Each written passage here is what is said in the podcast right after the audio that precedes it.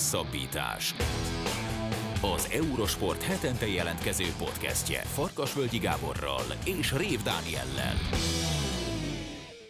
Sziasztok! Ez a Hosszabbítás Podcast 75. adása, úgyhogy egy kisebb jubileumot ünneplünk, méghozzá egy olyan podcasttel, amiben elsősorban a mi szívünknek kedves témákról beszélgetünk. A műsor első részében a US Open-t foglaljuk össze Szántó Petrával, beszélgetünk arról, hogy eljött a generációváltás a férfiaknál, illetve hogy lesz-e Jontek dominancia a nőknél, és persze nem hagyjuk figyelmen kívül a magyarok szereplését sem. A műsor második részében Bodnár Gergővel beszéljük át a Vueltát, azt, hogy mi lett volna, ha Primoz Roglic versenyben marad, milyen volt az útvonal, a fiatal generáció itt is átveszi -e az uralmat, vagy pedig azért ez ennyire nem egyszerű.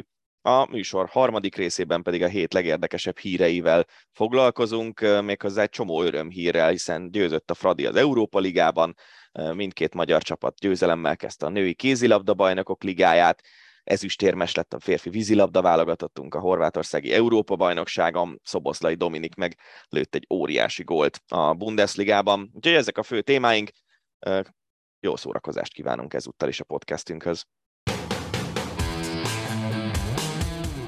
Tenisz. Szia Petra, köszönjük szépen, hogy elfogadtad a meghívásunkat. Sziasztok, örülök, hogy itt lehetek.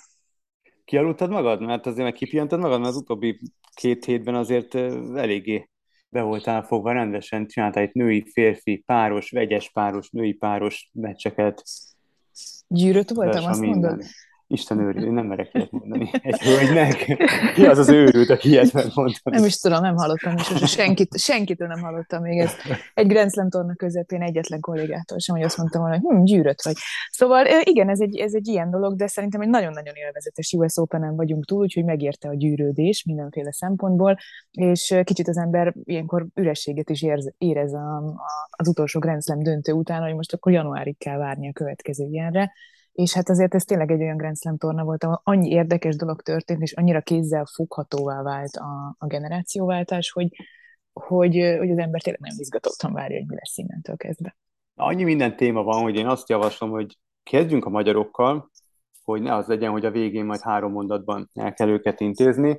Tehát, hogy milyen volt a magyar szereplés az idei US Open-en, volt-e nagy menetelés, illetve azok, akiktől vártunk esetleg nagy menetelést, azok azok a, a hozzáfűzött reményeket hozták-e. Hát igazából azt lehet mondani, hogy Gáfi Dalmát kell kiemelni, aki nyert két mérkőzést itt a US Open-en, ő korábbi junior bajnok ennek a versenynek, úgyhogy most már tényleg azt mondhatjuk, hogy azzal, hogy ez lett majdnem hogy a legsikeresebb Grand Slam tornája, egy szép eredményt ért el, és reméljük, hogy ezek a tapasztalatok, az, hogy, hogy ott, van, ott van most már minden Grand Slam torna főtábláján, hogy nyerni tud egy-két mérkőzést, az, az, az sokat segíthet a, a továbbiakban, egy esetleges menetelésnél is. Nem tudta teljesen egészségesen végigjátszani ezt a tornát, talán ez benne volt abban, hogy nem jöhetett össze egy még nagyobb bravúr, hiszen azért mondjuk nyolcad döntőbe jutni nem akármilyen teljesítmény lett volna, de mindenképpen szép teljesítmény, hogy két meccset is nyerni tudott. Pucsovics Marci esetében pedig ugye egy óriási, hát hősies csatáról beszélhetünk. Ő Alejandro Davidovics Fokinával játszott egy döntőszett tiebreakes mérkőzést, őrületes csata volt, előtte is nagyot harcolt már. Nála talán azt kellene kiemelnünk, hogy, hogy azért egy nagyon nehéz nyár után, nagyon sok szempontból, fizikailag, mentálisan, motivációügyileg, mindenhogyan nagyon nehéz volt ez a nyár Marcinak, és ehhez képest most azért játszott két olyan meccset a US Open-en, ahol azt éreztük, hogy, hogy tényleg ebben van, és hogy ebben, hogy ő akar nyerni, és tud is játszani, és ez szerintem ez a legfontosabb tanulsága ennek a US Opennek, akkor is, hogyha kikapott óriási csatában Davidovics Fokinától, aki az ATP Tour egyik legnagyobb harcosa, legnagyobb küzdője.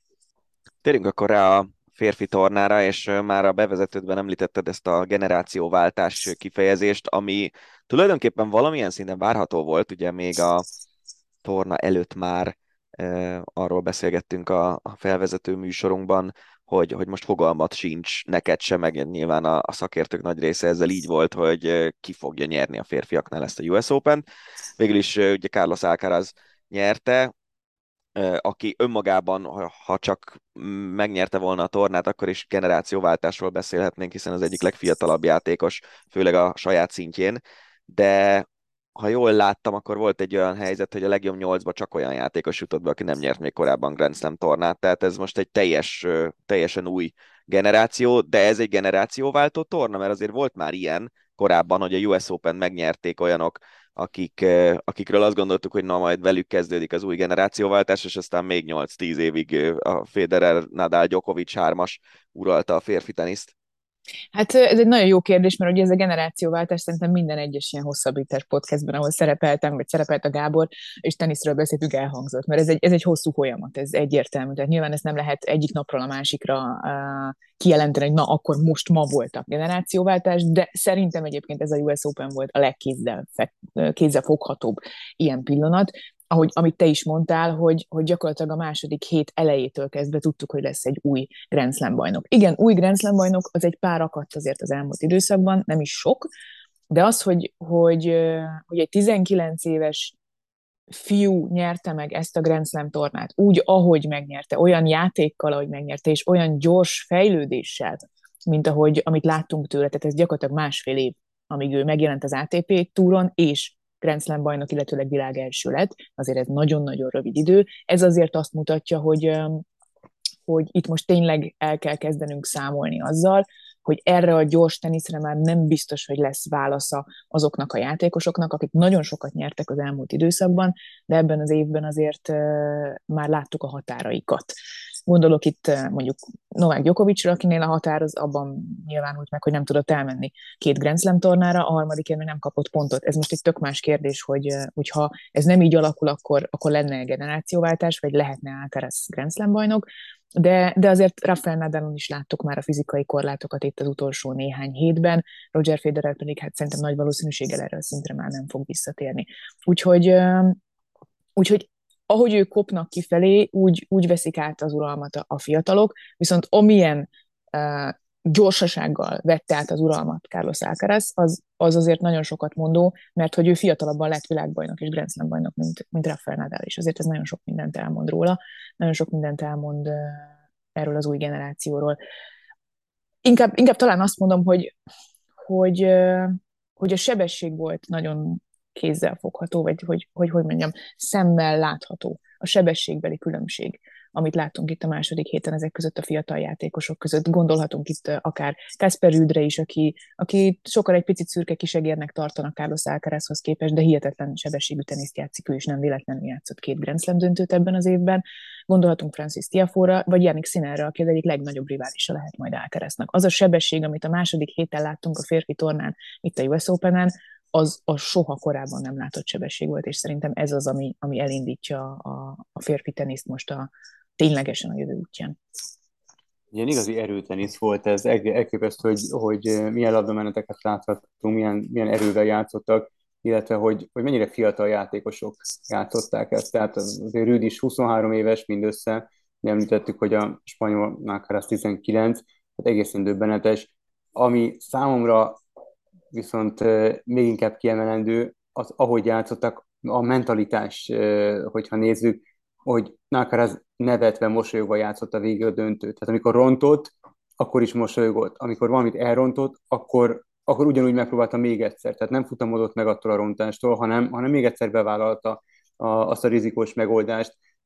Rüd egészen döbbenetes, hogy, hogy miket futott be, és, és ő is. Tehát látszólag mind a két játékos élvezte, ami nyilván így, így most így a, a székben ülve alapelvárás lenne, nem, hogy ha már egyszer csinálod, meg rendszemdöntőt játszál, játszol, akkor, akkor élvezed, de hogy általában ez annyira melós, meg annyira, annyira egy, egy, egy, egy ilyen, ilyen őrületes dara, hogy, a, hogy, hogy nagyon kevés játékos látsz mosolyogni, miközben egy ilyen hőfokú, ilyen intenzitású mérkőzést játszik. Nekem ez volt az egyik legpozitívabb része egyébként ennek, a, ennek az utolsó pár napnak, azoknak a mérkőzéseknek, nem csak a döntőnek, hanem előtte uh-huh. mondjuk Alcaraz összes ötszettes mérkőzésének, vagy, vagy, vagy egy csomó olyan felejthetetlen meccsnek, ami, ami végül a Grand Slam győzelmet nem hozott senkinek, de, de soha nem felejtjük el egyébként ezeket a, ezeket a meccseket, ezeket a játékosokat, azokat a meccslabdákat, ne felejtsük el, Színernek volt meccslabdája a későbbi bajnok ellen.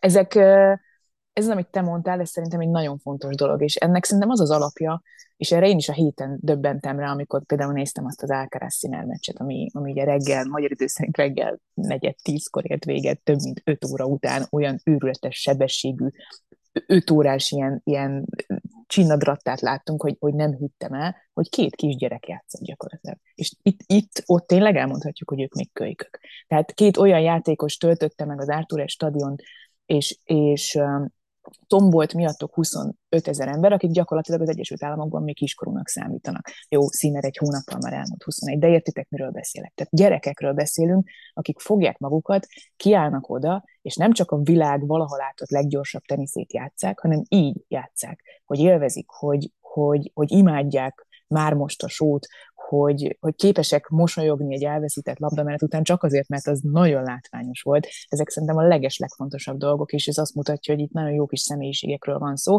vannak szó, van szó, és, és ezek a személyiségek később nagy sztárok lehetnek, mert, mert az biztos, hogy a generációváltás az egy dolog, de a férfi tenisznek szüksége lenne olyan sztárokra, mint, mint amilyen ez a nagy hármas, meg ez a nagy négyes volt. És ettől féltünk a legjobban, hogy ez nem lesz meg. De, de elnézed, elnézed egy ilyen Alcaraz Sinner meccset, elnézed ezeket a tényleg, tényleg fiatal gyerekeket, akik képesek úgy szórakoztatni, hogy közben ők is jól szórakoznak, ennél szerintem feljebb nincsen. Ugye Petra, amikor azt mondod, hogy, hogy ez, ez ilyen erőtenisz, és hogy nem biztos, hogy ez a jó kifejezés de de amit említettél, hogy, hogy a világ valaha volt leggyorsabb játékát láthatjuk, eddigi leggyorsabb játékát láttuk, ez minden köszönhető technológiai fejlődésnek, vagy inkább ilyen szemléletváltásnak a játék szempontjából? Nem, nem hangsúlyoznám, vagy nem szorítanám be mindössze ezt erőtenisznek. Tehát, mm. hogy, hogy amit láttunk egyébként a döntőben, az nem csak erőtenisz volt. Tehát két komplett játékos játszott, nagyon sokat voltak fönn a hálónál, mind a ketten tudnak szervaröptézni, sőt, ez a generáció tud szervaröptézni is hosszabb távon tud ehhez nyúlni akkor, hogyha ha erre van szükség stratégiailag, itt nem csak erőből játszanak, inkább a gyorsaságot azt, azt úgy értettem, hogy, hogy nagyon nagy a sebesség, és nyilván az ütőerő is sokkal magasabb, mint amit láttunk, a, vagy sokkal erősebb, mint amit láttunk az elmúlt időszakban, de ők komplett játékosok. Tehát ők fel vannak készítve a hálónál is, tudnak röptézni is, tudnak agresszíven fogadni, nem csak az adogatásaikból vagy a nagy tenyeresükből élnek, hanem tudnak gondolkodni labdamenetek közben, intelligens, felkészített játékosok, akiknek nyilván a technológiai segítség is segít. Tehát ez, ez, ez egyértelmű, hogy, hogy amikor mondjuk Rafael Nadal kezdett teniszezni, akkor nem járt ott még a, a tenisz sebességben, mint most ezeknél a fiataloknál. Ez is benne van, szerintem az is benne van, hogy ezek a gyerekek, ezek tényleg Nadalon, Federeren és Djokovicon nőttek fel. Tehát nem láttak semmi más, csak azt, hogy, hogy ezt ilyen szinten kell űzni, mert ha nem, nem olyan szinten űzöd, mint ők, akkor nincs esélyed egész egyszerűen.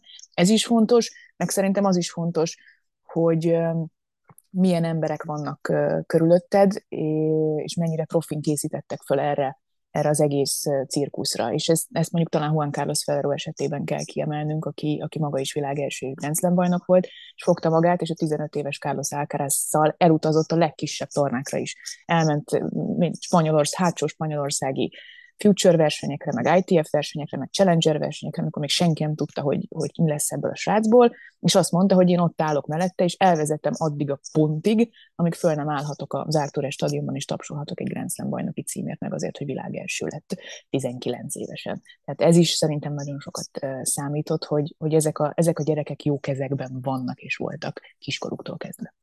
Mekkora a felhajtás Alcaraz körül Spanyolországban, mert amikor Nadal megérkezett, akkor majd, hogy nem egy ilyen, az egész spanyol sport egy ilyen hatalmas nagy felívelő szakaszába lépett, ugye akkor volt a, a foci csapatuk az egyik legjobb a világon, akkor a kosárlabda válogatottjuk is jó volt, más egyéni sportokban is jeleskedni kezdtek a spanyol sportolók, nagyjából egy időben azzal, amikor Nadal érkezett, és most azért is jutott eszembe a kérdés, mert az els, elmúlt három hetet ugye én félig meddig Spanyolországban töltöttem lélekben, és van egy másik 19 éves srác, Ayuso, aki harmadik lett a Vueltán, és valahogy azt látom bennük, hogy, hogy egy ilyen új spanyol sportolói generáció arcai lehetnek ők Alcarazzal. Már most nagyon népszerű?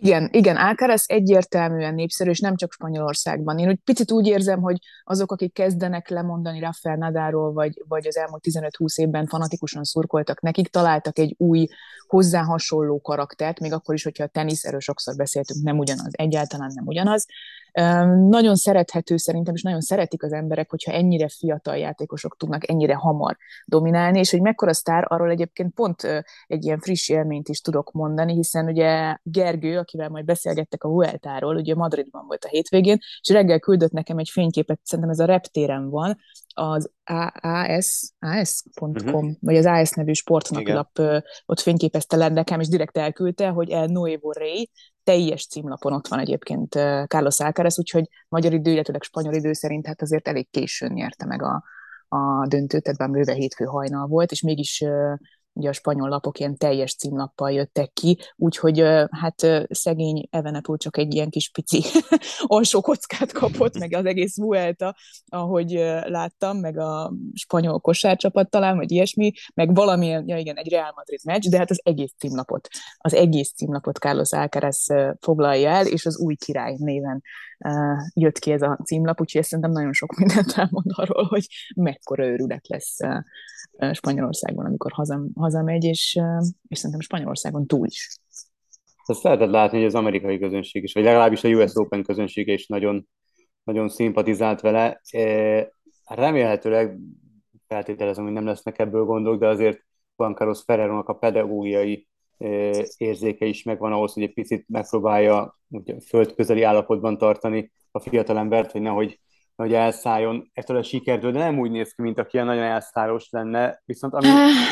I- igen, de amit mondtál, az a mosoly például, szerintem az tök jó jel volt ilyen szempontból. Igen, Tehát, hogy ő tényleg igen. élvezi, élvez versenyezni, élvez teniszezni, élvez dolgozni ezért, és, és én bízom benne, hogy, hogy ez, ez megmarad ugyanúgy, attól függetlenül, hogy most már világelső és, és Grand Slam bajnok. Az mitől van, vagy minek köszönhető, hogy Juan Carlos Ferrero többnyire azért Hát lehet, hogy rám cáfolsz, és, és nyilván százszor inkább benne vagy, de én úgy emlékszem, hogy ő azért inkább saras specialista. Úgyhogy Roland Garros nyert, játszott, hogy döntött US open is, meg talán elődöntős volt a, a Ausztráliában, de hogy hogy tud valaki, aki, aki sarakon volt, de lehet, hogy csak azért mondom, hogy spanyol, és így asszociálok, szóval hogy tud valaki ennyire jó all játékost nevelni, mint amilyet kinevelt Alcarazból? az az igazság, hogy Alcaraz valószínűleg attól függetlenül, hogy spanyol, ő egy, egy, egy nagyon komplett teniszező, tehát ő sokkal többet tud, mint amit, mint amit salakon lehet játszani. Vannak különböző stílusú teniszezők, és egyébként a spanyoloknál meglepően sok olyan játékos van, aki nem salak specialista, hanem inkább kemény pályán tud érvényesülni. Carreño Busta, Bautista Agut, volt egy Feliciano Lópezük, aki, aki füves pályás specialista volt. Aztán volt egy salak specialistájuk, vagy van egy salak specialistájuk, Rafael Nadal, aki viszont megtanult minden más borításon, de ez nyilván az ő egyéni külön tehetsége, adottsága, képessége, hogy erre, erre képes volt. Igen, Ferrero inkább csalak specialista volt, viszont amit te mondtál, és szerintem ez egy nagyon fontos, hogy itt elsősorban lehet, hogy a pedagógiai érzékről van szó, és arról, hogy ő, ő tud tud vigyázni rá abból a szempontból, hogy hogyan kell viselkedni ebben a cirkuszban, és nem feltétlenül arról van már itt szó, hogy akkor most hogyan kell neked kemény pályán vagy csalakon játszani, mert, mert egy ilyen alapcsomag, ami Carlos Alcaraz, az nagyon-nagyon könnyen javítható és fejleszthető, és nyilván nem csak Ferreróról van szó, hanem egy nagyon komoly csapat áll mögötte. Megint kicsit elkövetjük a szokásos hibánkat, hogy annyit beszélünk a férfi tornáról, meg az ottani uh, sztárokról, hogy alig marad idő a nőkre. Uh, Igaz Jontek nyerte a nőknél a US Open-t, ugye ez ebben a szezonban a második Grand Slam győzelme volt. Uh, ez a US Open, ez a Garoshoz képest mennyire volt sima? Megint átgázolt a mezőnyön?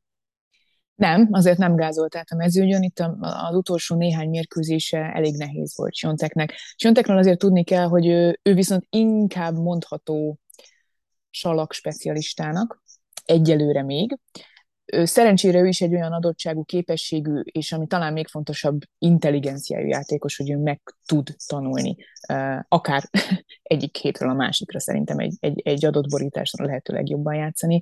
Ugye ne felejtsük el, hogy úgy utazott az Egyesült Államokba, hogy azt mondta, hogy ezekkel a US Open labdákkal, amik teljesen más labdák, mint amiben Európában játszanak az európai tornákon, ő ezekkel nem tud játszani, nem tudja őket kontrollálni. Aztán volt három hete, megtanulta kontrollálni, és megnyerte a US Open, tehát ő, ő ennyire ennyire tehetséges, ennyire komoly ajándé- ajándékot kapott. Hm? Mi az, hogy teljesen más labdákkal játszanak Amerikában, mint máshol?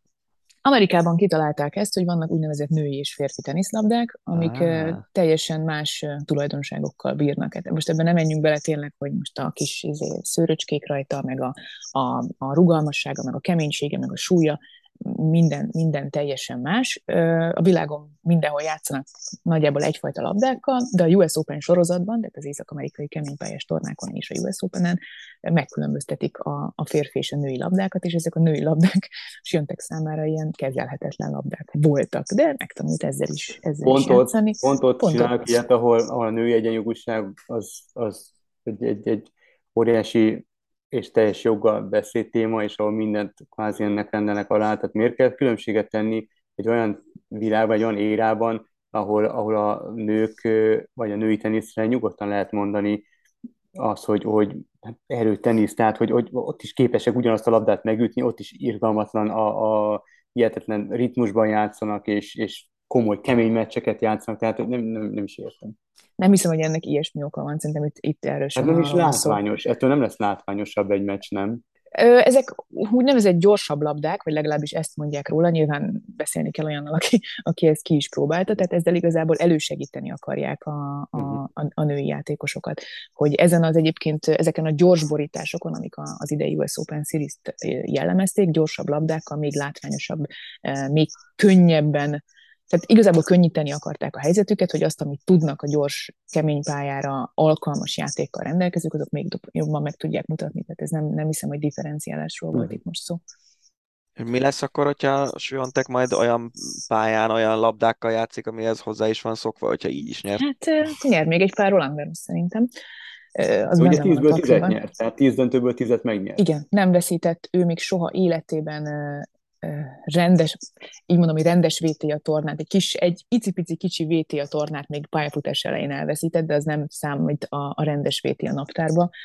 Az a, az a torna minden tornát, minden döntőt meg tudott nyerni, és ez az, ami szerintem egészen hihetetlen ebben a lányban, hogy, hogy itt ezen a US open nem játszott olyan nagyon jól. Nem, nem tudom, hogy volt-e hibátlan meccse, szerintem nem. A Garoszon gyakorlatilag hibátlanul teniszezett. Itt nem játszott hibátlanul, viszont ahogy ment előre, egyre inkább tudta, hogy mit kell csinálni, és ezt, hogy tényleg egy, egy döntőben nem képes kikapni, legyen ez Grand Slam torna döntője, az, az valami egészen különleges, különleges dolog. És ezért félelmetes szerintem. Várható tőle az a fajta dominancia, amit uh, itt ezen a tornán elbúcsúzó Serena williams láttunk korábban? Ez egy nagyon jó kérdés, hogy ő azért hosszú távon kemény pályán hogyan tud majd érvényesülni. Ő elsősorban azt gondolom, hogy a Roland Garrosokon lesz a következő években kiemelt esélyes, de azzal, hogy, hogy már most egy US Open nyert, pedig nem nagyon várta el magától, hogy ezt a, ezt a versenyt megnyerje, azzal azért nagyon sok önbizalmat szerzett. Szeren, szerencséje van abból a szempontból, hogy a négy Grand Slam tornából hármat olyan borításon játszanak, ami, ami már neki megvan, mint Grand Slam trófea, tehát kemény és a salak. A füves pályás játékában még nem látom azt, hogy, hogy, hogy Wimbledoni bajnok legyen egyelőre, de, de lehet ebből egy dominancia. Azért mondom ezt félve, mert ugye sokat beszéltünk néhány évvel ezelőtt Naomi Oszakáról, aki szerintem a, a világ egyik legelőremutatóbb keménypályás gyors játékát játszotta, és így nyert egyébként négy Grand Slam bajnoki címet, csak aztán ott más problémák jöttek elő, és, és ezért nem tudott dominálni Oszaka, és nem tudom, hogy tud-e majd dominálni a, a jövőben. Úgy látom, hogy Siontek azért valahogy fejben sokkal erősebb, de nyilván róla is csak egy, úgy beszélhetünk, mint egy 21 éves lányról, és fogalmunk sincs, hogy, hogy mi lesz a következő években ezen a téren, mert szerintem ez egyre fontosabb lesz már a profi sportolóknál. Nagyon érdekes, nem, hogy egyszer csak a, a férfiaknál volt egy ére, ahol azért szinte minden Grand Slam torna előtt nagyjából megvolt az, hogy ki az esélyes. Ha három-négyből nem jut valaki döntőbe, az már meglepetés volt, és most a férfiaknál úgy tűnik, hogy borulás van, a nőknél meg kinőtt valaki a mezőnyből, aki, aki lehet, hogy hasonlóan domináns lesz, mint, mint amilyenek voltak Federerék a férfiaknál évekig. Petra, nagyon szépen köszönjük ezúttal is, hogy beszámoltál arról, hogy mi történt a US Open-en. Kerékpár. Kerékpárral folytatjuk. Ígértük, hogy összefoglaljuk a Vueltát, a spanyol kerékpáros körversenyt, ráadásul akkora szerencsében volt, szerencsében van részünk, Bonár Gergő kollégánk ott is volt a helyszínen, úgyhogy kvázi helyszíni riporterként fogjuk őt kérdezni, hogy milyen volt a spanyol kerékpáros körverseny. A másik nagy szerencség pedig az, hogy Dani lekommentált az egész három hetet, tehát abszolút benfentes információkkal rendelkezünk a kerékpáros körversennyel kapcsolatban.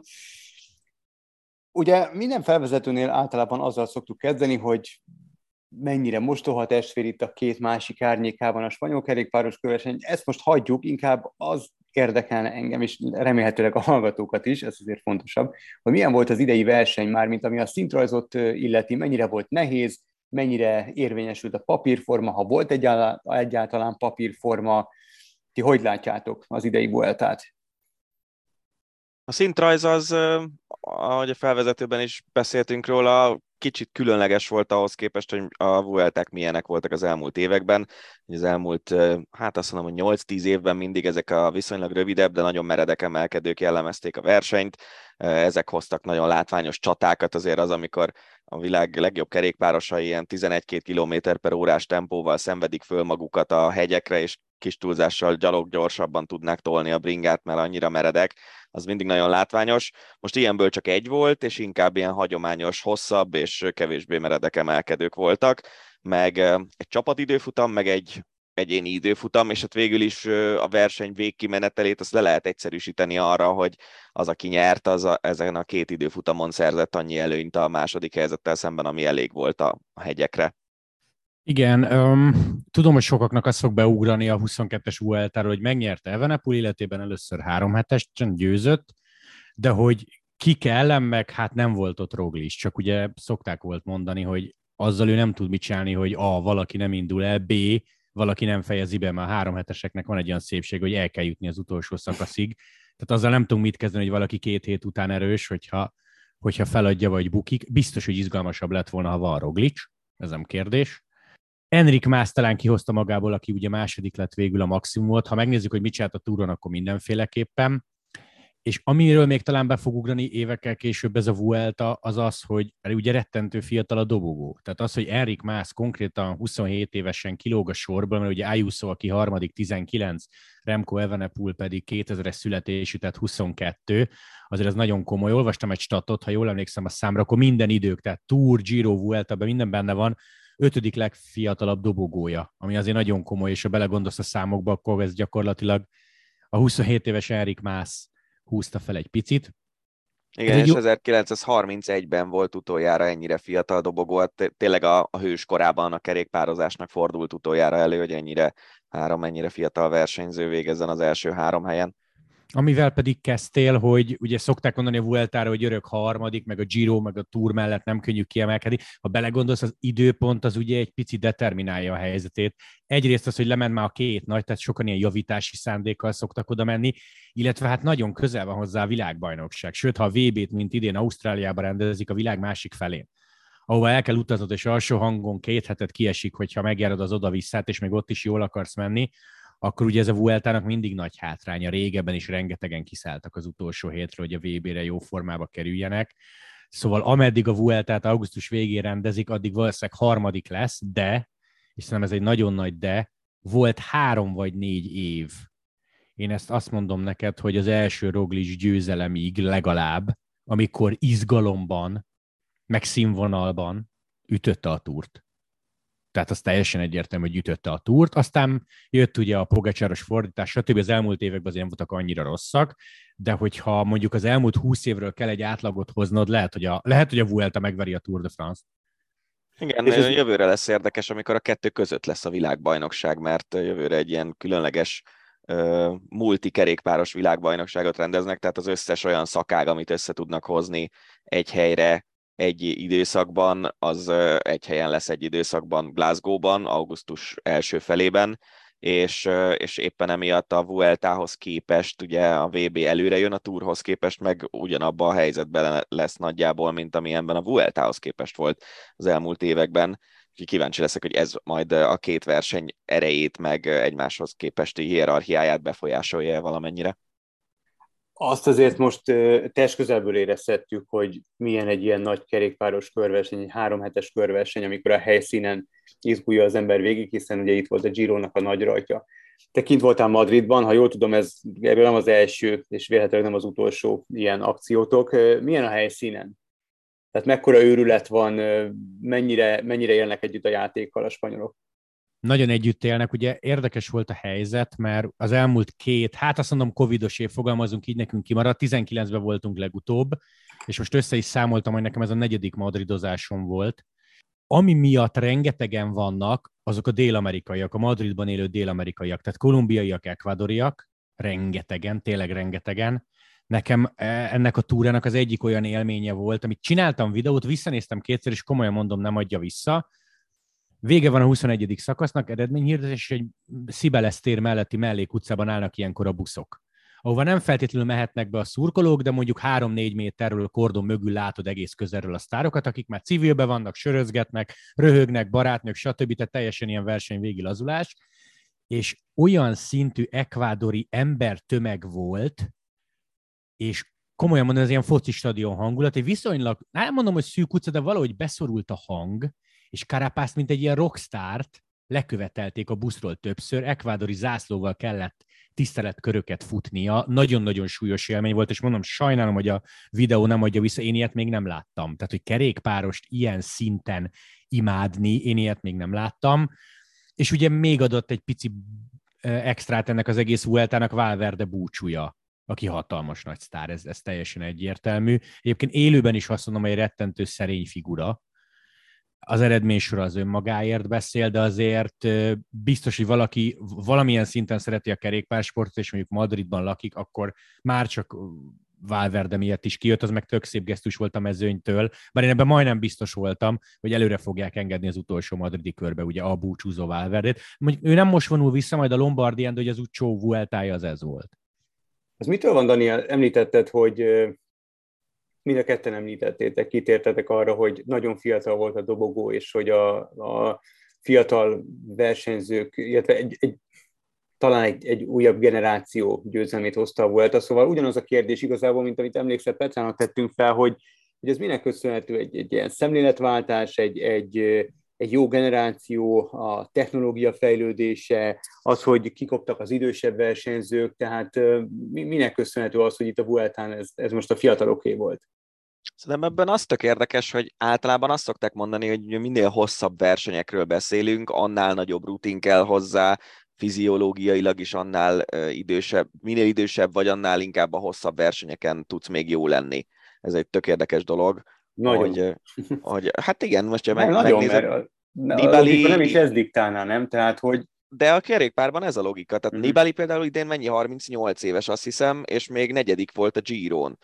Valverde nagyon messze az ő teljesítményének a csúcsától, 13 lett most ezen a Vueltán, és, és pár éve még, még szakaszgyőzelmei voltak, dobogókért harcolt. Tehát valamiért itt ez volt a szokás a kerékpársportban szinte mindig, hogy mondjuk aki nem véletlenül 25 évnél van meghúzva a fiatalok trikója, hogy aki 25 fölött, aki 25 alatt jó eredményeket ér el, az már fiatalnak számított. És most az elmúlt években, talán azóta, mióta Egan Bernal megjelent a kerékpársportban, aki 97-es születésű, és utána jött a 98-as születésű Tadej Pogácsár, azóta teljesen megváltozott ez a helyzet. Most például az első hétben az összetetből öt olyan versenyző volt, aki a, a fiatalok trikójáért is versenyben volt, tehát 25 éves vagy annál fiatalabb versenyző, és, és ez megváltozott nagyon, és két dolgot szoktak erre mondani azok, akik jobban benne vannak a kerékpársportban nálunk. Az egyik az az, hogy talán egy fokkal a, mondjuk a nagyon súlyosan dopingos időszakokhoz képest nem egy fokkal, hanem sokkal, de tisztább a verseny, tehát könnyebb oda kerülni, nem kell annyit, annyit dopingolni, hogy az ember ugyanazt a szintet tudja hozni, hogyha ez így érthető. A másik pedig az, hogy, hogy ezek a fiatalok már úgy nőnek föl, hogy pontos edzéstervek, wattmérők, ilyen étrendkiegészítők pontosan tudják azt, hogy táplálkozni hogyan kell, egy 19 éves szervezetnek alapesetben önmagában az, hogy 24 nap alatt 21 versenynapot kellett teljesíteni, és ezt folyamatosan étkezni, étkezni, étkezni, ez egy óriási sok. Vas Blanka, aki most nyáron ment először 10 napos versenyt, 10 napot, tehát nem 21-et, ő mondta azt a hatodik, hetedik nap után, hogy már teljesen elege van abból, hogy ugyanazt kell lenni, hogy, hogy tényleg gramra kb. oda kell figyelni arra, hogy mit eszel, hogy eszel óránként, mennyi, mennyi ezt viszel magadba, mennyi azt, és, és nem érti, hogy a fiúk hogy bírják ezt 21 napon keresztül, és szerintem ez van, hogy a fiatalok most már tényleg akár junior korosztályban is szoktatják magukat ezekhez a dolgokhoz, és, és emiatt tudnak hasonló teljesítmény nyújtani, mint az idősebbek. Igen, lehet egyébként ezt a trikót majd le kell vinni 23-ra, de tényleg, Igen. mert most már ott tartunk. Egyébként meg amit én hallok ilyen körökből ugyanez. Tehát te, nem tudom, Budapestről 16 évesen hogyha odafigyelsz, meg tudod, kis túlzással tudsz ugyanúgy, ezt most idézőben mondom, készülni, mint egy Tadej Pogácsár, aki nyert meg két túrt. Tehát minden tudás rendelkezésedre áll, a technika rendelkezésedre áll, meg amúgy erre felé tart a világ. Hát nézzek ezt a vasárnapot, nyert a 2003-as születésű Alcaraz, meg nyert a 2000 születésű Evenepul. Tehát most én nem követem az összes többi sportot, de gondolom azért hát a Forma 1 se 36 évesen nyeregetik most a futamokat, meg a világbajnoki összetetteket. Szóval, hogy erre megy a világ. Most az, hogy egy Remco Evenepul tíz év múlva kerékpáron ül mint egy Valverde vagy egy Nibali, ez lehet, hogy most Remco Evenepult nem érdekli, mert mit szoktak mondani, tudsz nyerni, akkor most kell nyerni, a többit meg majd meglátjuk. Igen, és azért ez nyilván egy szerencsés együttállása is a dolgoknak, mert hogyha Roglic végig megy, szinte biztos, hogy dobogós lett volna, és akkor nincs ez a rekord, akkor Ayuso nem dobogós valószínűleg, akkor más dolgokról beszélünk meg Evenepul esetében meg azt kell kiemelni, hogy őt azért tényleg jó pár évvel ezelőtt már megbélyegezték ilyen ős tehetségnek. Tehát ugye az, az emlékezetes beszélgetés, amire most is visszautalt a csapatfőnöke Patrick Lefever, hogy 17 éves korában ő leült a szüleivel a Zürichi pályaudvar büféjében, és ott beszélgettek arról, hogy ő majd szeretné ezt a srácot a csapatában tudni, akkor már lehetett tudni úgy, hogy ő U15-ig azt hiszem, vagy 16-ig még focizott, hogy, hogy ez a srác ez bődületesen nagy tehetség, olyan dolgokra képes, szerencsés testalkata miatt is részben, ami, amikre nagyon-nagyon kevesen ezen a világon. És egyébként nem ilyen himi-humi focista volt, tehát U16-os belga válogatott Igen. csapatkapitány, PSV Anderlecht. Oké, most ha egy belga Hollandiába költözik, az nem a félvilág, de hogy ő nagyon hamar elköltözött otthonról például egy másik családhoz, hogy edzésre tudjon járni, Szóval ott vannak, vannak egyébként genek, a papa is tekert amúgy. Én emlékszem rá, hogy ugyanilyen műsorba beszélgettünk még a fiatal Evenepurral, ahol szóba került, hogy ő egyszer kitalált, hogy másnap rajthoz áll a maratonon, és lehozott egy durva időt, meg a kenyaiakkal tartotta a lépést.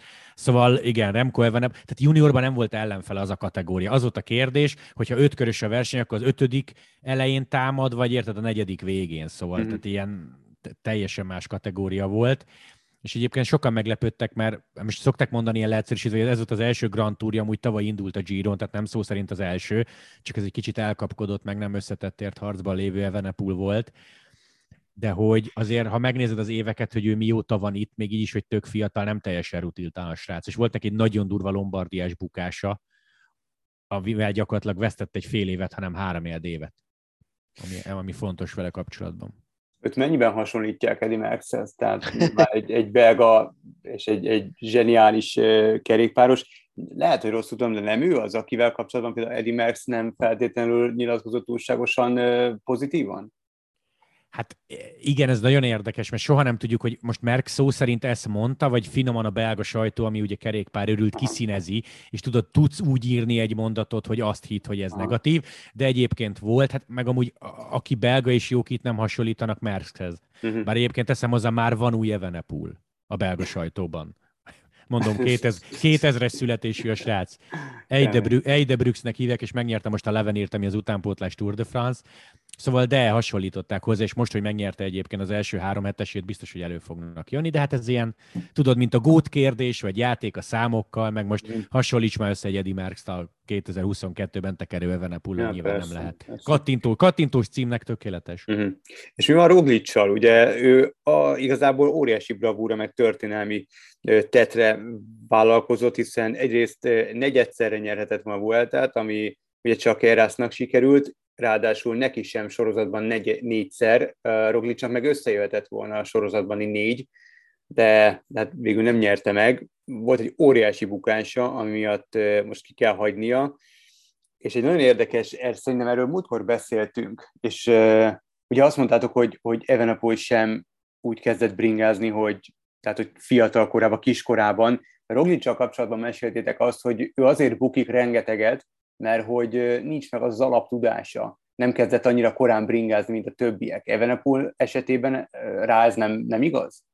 Kicsit más a helyzet, mert neki ugye az édesapja kerékpáros volt, úgyhogy gyerekként azért teker, csak nem az Aha. volt a fő fókusza, de tény, hogy Evenepul is követel hibákat bizonyos szituációkban, és azt mondják róla, hogy főleg akkor, amikor hirtelen kell reagálnia valamilyen dologra, mint ahogy most is elesett egyébként, mert meglátott valahogy, nem tudom, hogy pontosan hol egy kanyarban egy motorost, ami kicsit megijesztette, és, és volt egy bukása, de az, az szerencsével megúszta. Hát Roglic bukása szerintem egyébként leginkább ilyen PR szempontból érdekes, hogy volt ez, a, volt ez az esés, egy ötfős csoportban az első helyről esett vissza Roglic, ahogy elmentek mellette a sprintjüket elindító sprinterek, be akart állni a szélárnyékukba, de túl korán ment be a harmadik ember mögé, és ott volt a negyedik ember, és összeütköztek. És nagyon, tehát olyan ember, aki azt mondta, hogy, hogy teljes mértékben a másik srác, Fred Wright volt a hibás, olyanról én nem tudok. Voltak olyanok, akik úgy gondolták, hogy, hogy uh, egyszerű versenybaleset, mert Roglic se igazán hibáztatható, de szerintem a legtöbb szakértő viszont azt mondta, hogy, hogy ha valaki hibás volt, akkor inkább Roglic. És ezek után kiadott a a csapata, az a, az a Jumbo Visma, ahova Walter Atti is igazol 2023-tól, egy olyan közleményt, amiben Roglic elmondja, hogy elfogadhatatlan az, hogy ez a bukás megtörtént, mert ugye ez a, a másik versenyző Fred Wright hibája volt, és a csapata meg elkezd ennek kapcsán arról beszélni, hogy mennyire nem volt változás, vagy mennyire nincs változása a versenyzők biztonsága érdekében a versenyeken, és, és őrült nagy és nagyon egyhangú visszautasítás jött a kerékpáros világból, tehát lényegében aki mondjuk a Twitteren megszólalt a témával kapcsolatban, mindenki, még olyanok is, akik szinte már-már ilyen szerelmi kapcsolatban vannak Roglicsal, ők is azt mondták, hogy ez nagy hülyeség volt ez a közlemény, és, és tényleg a legtöbben azt a kérdést tették föl, hogy a, a Jumbo Visma piárosai hogy, hogy nem látták ezt a közleményt, mielőtt ezt kiadták, mert annyira irreális, és annyira nem fest jó képet a csapatról. Úgyhogy ez ilyen szempontból nagyon érdekes, meg a, hát nyilván a verseny szempontjából meg az utolsó három fontosabb szakaszt az kicsit megölte izgalom szintileg. Igen, ha Roglic szóba kerül, akkor, akkor igazából szerintem majdnem mindenkinél, aki követi a sportágat, előjön két név, aki állandóan esik. Az egyik Roglic, a másik Kelderman, de tényleg már úgy, hogy mosolyogsz, meg várod. Én csináltam ismerősökkel egy tipjátékot, tíz kérdés volt, az egyik az hányszor esik Roglic ezen a Vueltán. Tehát már tényleg itt tartunk sajnos, teszem hozzá sajnos. Egyébként nyilván nem azért bukik, mert, mert unatkozik, volt belga cikk ebben a témában, nagyon okosat nem lehet mondani, két dologra tudnak gondolni. Egy, siugró múlt miatt nem akkora a veszélyérzete, mint neked, tehát jobban belemegy olyan szitukba, a, amelyekben nem biztos, hogy egy olyan srác, aki mondjuk hat éves kora óta kerékpáron ül, a másik meg, hogy későn kezdett, tehát ha megnézed, hogy mondjuk alsó hangon 5 évvel később, mint az átlag, és akkor hiányzik 10 ezer versenykilométer, meg 10 ezer kilométer edzésen, azt add össze, hogy milyen mínuszban van, és az ilyen, ilyen helyeken jön ki. Egyébként tényleg izgalom szempontból marhára lehet sajnálni Roglicot, hogy, hogy nem volt ott a harmadik hétemen, nagyon más lett volna. Változott volna az összetett állása? Változhatott volna? Elvehette volna Evenepoltól a győzelmet? Tehát az is benne volt a pakliban? Nem ez nehéz, ugye ezt sose tudod így konkrétan megmondani. Az biztos, hogy ugye ő volt a legközelebb a, a 14. és a 15. szakaszon, amikor Evenepulnak voltak gondjai, akkor ő tűnt a legerősebbnek, és, és egyáltalán az, hogy, hogy talán neki kevesebb veszíteni valója lett volna, mert itt volt egy ilyen fontos eset, amiről minden nap szinte beszéltünk a közvetítésekben is, hogy az idén a szezon végén a világranglistán a 18 legjobb csapat kap majd a jövő évre ilyen úgynevezett World Tour licencet, tehát ők indulhatnak a legnagyobb versenyeken automatikus jogon, és a Movistar, ami a második helyezett Enrik Mas csapata, az benne van a kiesés elleni harcban. Egy olyan 5-6 csapat van, amelyik küzd az ellen, hogy, hogy kiesen, és ebből kettő ki fog esni. És és egész egyszerűen az, hogy Mász ott volt a második helyen, az egy nagyon nagy pontértékű eredmény, és a világranglistán, és emiatt nők nem annyira, nem annyira mentek bele kockázatos dolgokba. Roglicnak az, hogy ő, ő már háromat nyert, és, és a negyedikre mehetett volna kockázat nélkül, neki majdnem mindegy lett volna szerintem, hogy második vagy harmadik, még másnak nem volt mindegy. Úgyhogy szerintem ilyen szempontból biztos, hogy izgalmasabb lett volna az utolsó hét, de hogy Roglic nyert volna, vagy Evenepul nyert volna, vagy a kettejük csatáját kihasználva más nyert volna, mert ilyet is láttunk néhány éve, amikor Carapaz Giro-t nyert, akkor körülbelül így nyert, hogy Roglic meg Nibali egymást nézte, és Carapaz meg elment tőlük.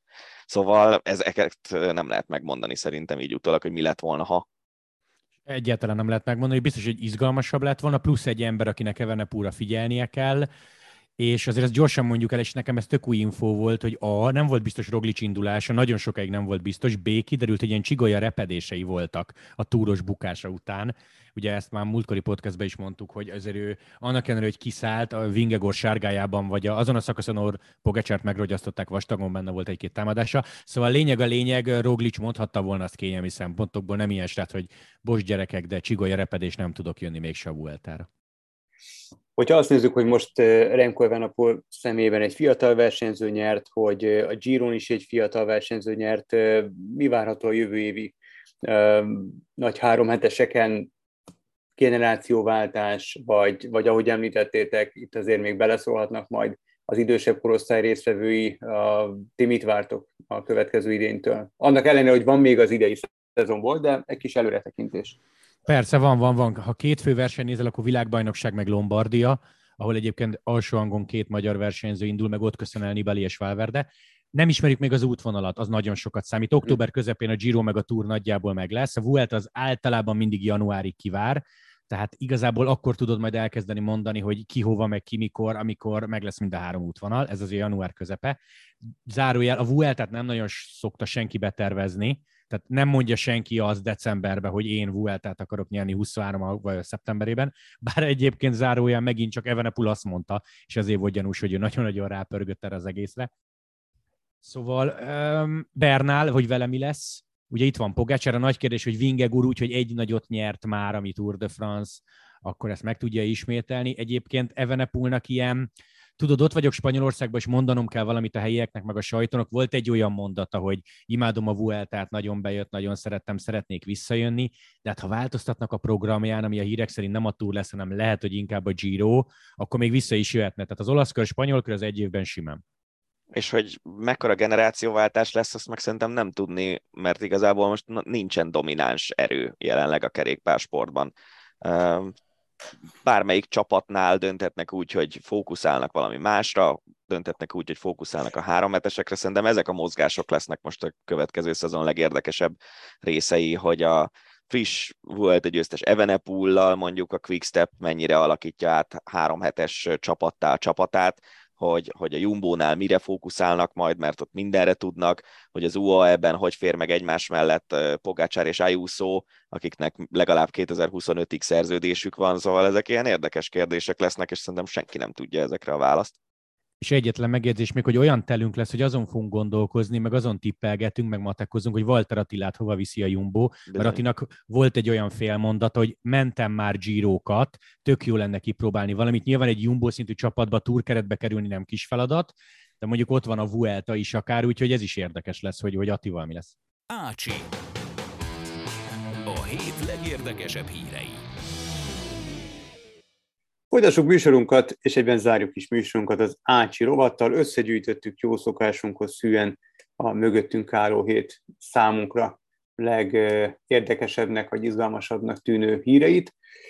Kezdjük egy örömhírrel, vagy egy pár örömhírrel. A, nyert a Fradi az Európa Ligában, méghozzá emberhátrányban a Trabzonsport ellen, szakadó esőben, egy cudar időjárási körülmények közepette, és azon gondolkodtam, hogy túl azon, hogy egy tök élvezetes meccs volt, hogy mikor fordult elő utoljára, hogy egy magyar csapat, hát itt most a magyar lehet nyilvánvalóan erősen így macskaköröm közé helyezni, Szóval, hogy ilyen helyzetben egy magyar csapat meg tudott nyerni egy találkozót, mert hogy kiállítottak a Fradiból egy játékos, tehát ember hátrányban játszott a, a török csapattal szemben, és ez még annak ellenére is egy komoly fegyvertény, mármint a győzelem, hogy azért általában török csapatok ellen valamiért a Fradinak nagyon megy.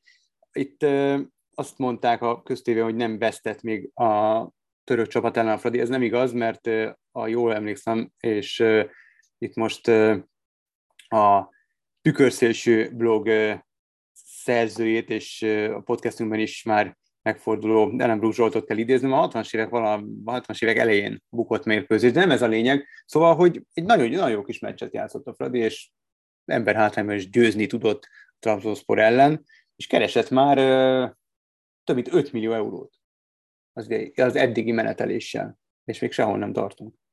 Ugye hármat fizettek Traoréért a nyáron, ugye nagyjából, jól ja. emlékszem. Ja, ja, valami ilyesmi, igen. Egyrészt tök jó, tehát néztem a meccs alakulását, de egyébként megint csak a Budapest Bírvikre kell visszautalnom, hogy miért nem láttam a mérkőzés. Nincsenek a Daninak alkohol problémái, tehát ha esetleg valaki arra gondolna. Semmilyen alkohol problémám nincsen, csak nagyon szeretek söröket kóstolni.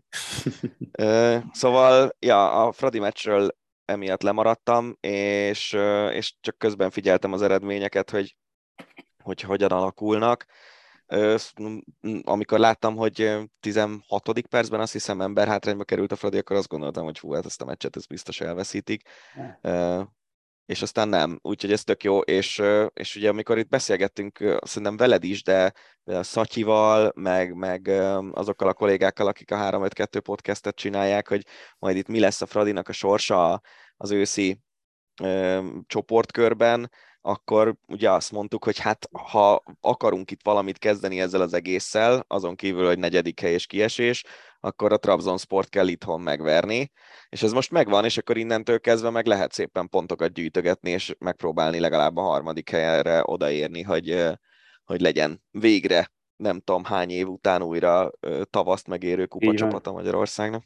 Így van, hát ami pedig tehát örömhír, nekem ez volt igazából az első, ami így eszembe jutott a győzelmet követően, meg amikor olvastam, hogy mennyi pénzt kasszírozott már most a Fradi, hogy ez egy, egy nyilván örömhír a Fradi drukkerek, meg a, a Fradi klubvezetőség számára, de hát egy nagyon rossz hír a magyar nb számára, mert így is utcahosszal vezet a Fradi anyagi szempontból, és, és azáltal, hogy ilyen sikeresen szerepel az Európai Kupa porondon, a magyar bajnokság az, az igazából le van vajazva az, e, az, e, az ezt követő, nem tudom, tizen évre szerintem. Tehát itt, itt nem lesz semmiféle olyan csapat, amely meg tudja szorítani a Fradit. Ugye visszautalok most erre a Vasas Fradira, amin kim voltunk, hogy tudom, 30%-os erőbedobással is simán nyertek a Vasas ellen. Nyilván nem a Vasas kell legyőzni egy bajnoki címért, de hát lehetett látni, hogy semmiféle igazán komoly erőt nem vittek bele abba a mérkőzésbe, kényelmesen, kényelmesen nyertek, abszolút visszafogott teljesítménnyel.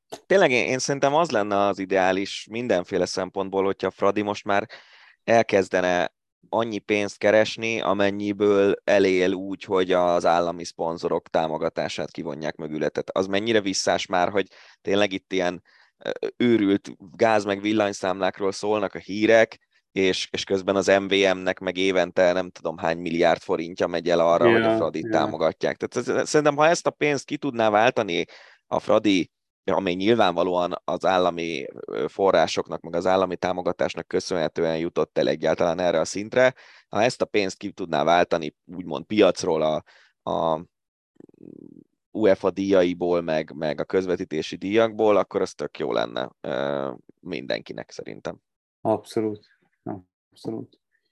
Folytassuk itt az örömhíreket. Ezüstérmet nyert a férfi vízilabda válogatott a horvátországi EB-n, mondjuk címvédőként, de azért elnézve, illetve ismerve, eh, hogy, hogy azt, hogy hogy zárult a világbajnokság, annak fényében ez egy remek eredmény, túl azon, hogy új edző és egy megfiatalodott csapat vágott neki ennek az EB-nek, és, eh, és helyenként voltak olyan elképesztő eredmények, mint mondjuk a szerbek legyőzése, Takács Marcitól tudjuk, hogy persze nagyon szép eredmény ez, hogy a szerbeknél ugyanolyan generációváltás zajlik le, mint ami nálunk zajlott le, ugye a kemény legények visszavonulása, vagy annak a csapatnak a kiöregedését követően. Igen, de azért az, hogy szarrá vertük a szerbeket, az, verni, az, az mindig komoly fegyvertény.